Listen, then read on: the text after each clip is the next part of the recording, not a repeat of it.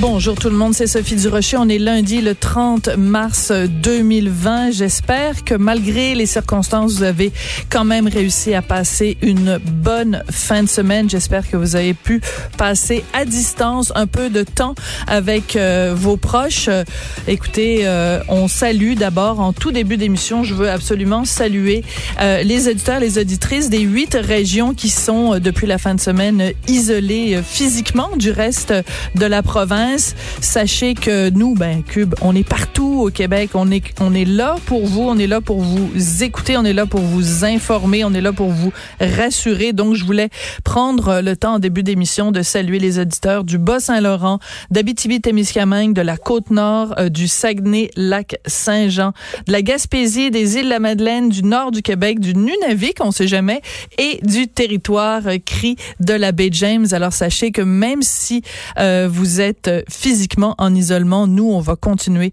d'être là pour vous. Alors plus tard dans l'émission, on va parler avec Amir Kadir, qui est microbiologiste, infectiologue, vous le savez, ancien député de Québec solidaire, parce qu'il a fait paraître en fin de semaine rien de moins qu'un euh, cri du cœur en disant, euh, ben ce serait peut-être temps de euh, d'accélérer les choses dans le traitement à l'hydroxy chloroquine, une mesure qui est utilisée euh, en France, euh, qui a été autorisée sur l'ensemble du territoire et qui a été aussi autorisée aux États-Unis, qui est autorisée en Italie.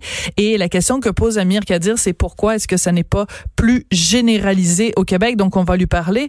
On va parler également avec docteur euh, Joanne Liu. Vous voyez, aujourd'hui, on est vraiment axé sur la santé.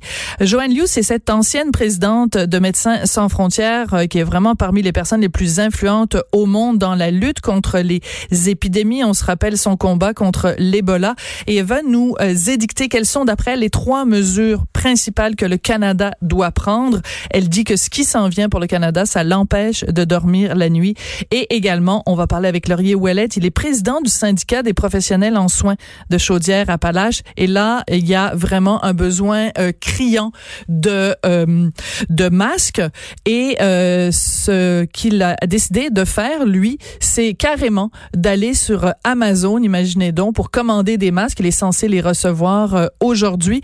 Pourquoi? Parce qu'il y a 20 infirmières de l'Hôtel Dieu de Lévis qui ont été retirées, placées en isolement parce qu'elles ont été en contact avec euh, des résidents euh, du manoir Liverpool qui est atteint de la COVID-19. Donc, lui dit, ben, comment ça se fait que nos infirmières ne portent pas des masques en tout temps, aussi bien avec les patients que ceux qui ne le sont pas.